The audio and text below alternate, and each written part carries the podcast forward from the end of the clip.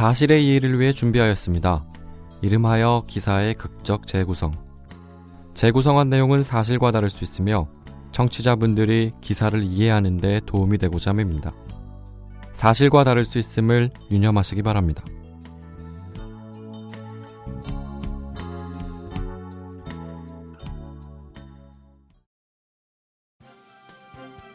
팀장님, 드디어 발견했습니다. 우리가 찾던 백자예요, 백자. 한 점이 아니에요. 너무 많아요. 팀장님, 드디어 찾았어요. 속보입니다. 충남 마도해역에서 한국 고고학 사상 처음 조선시대 배가 발견됐습니다.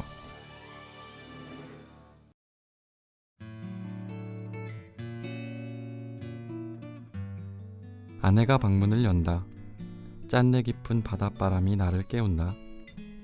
몇십 년을 바다에서 살아왔지만 여전히 나를 깨우는 건 아내의 채근거림도 아닌 바다다. 몇 해 전 저 먼 한양에선 정조왕이 즉위했다고 한다. 왕은 하늘 위에 있어 누군지 가늠할 수도 없지만 서울로 가는 횟수가 는 걸 보면 세상이 달라진 것 같기도 하다. 평생을 바다에서 일해 겨우 길이 38자 배 한 척을 마련했다.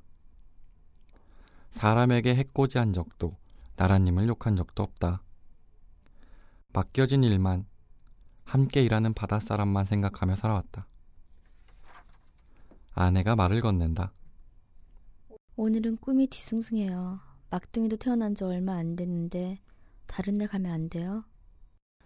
무명과 모시를 덧댄 보자기에 막둥이가 새근새근 잠들어 있다. 소 한 마리라도 보태 장가 보내려면 가야 한다. 포구에 들어서니 만식인의 아들 철군의 막내가 배에 물건을 올리고 있다. 한양 양반네들이 사용한다는 백자 발, 접시, 잔, 촛대다. 평생 사용할 일이 없는 것들이 위쪽에선 비싸게 팔린단다. 허름해 보이지만 늘 제 몫을 다해주는 내 배가 바다로 향한다. 삐걱삐걱 나무와 나무가 바다 힘을 버티려 내는 소리는 아내가 밭에서 일할 때 내는 소리와 닮았다.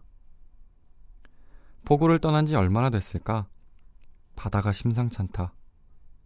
파도가 성난 듯이 내 배를 덮친다. 배에 처음 탄 철군의 막내가 줄 하나의 의지에 버티고 있다. 돛을 접고 노의 의지에 파도를 거스르지 않고 하나가 되려 한다. 그런데 몸이 느낀다. 이번 바다는, 이번 파도는 우릴 바닷속으로 이끌 것이라는 걸.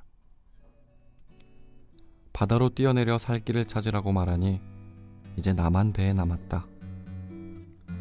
파도 속에서 외치는 만식인의 아들의 말은 들리지 않는다. 이건 내 배야. 내 일생의 배야. 저 파도를 뚫고 나는 앞으로 간다. 절규에 가까운 머릿속의 외침과 함께 나는 다가오는 파도를 향해 간다.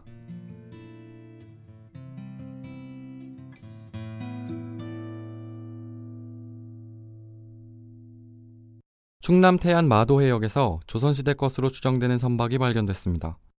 선체 안에는 분청사기, 그 주변에서는 백자 수십 점이 발견됐기 때문인데요.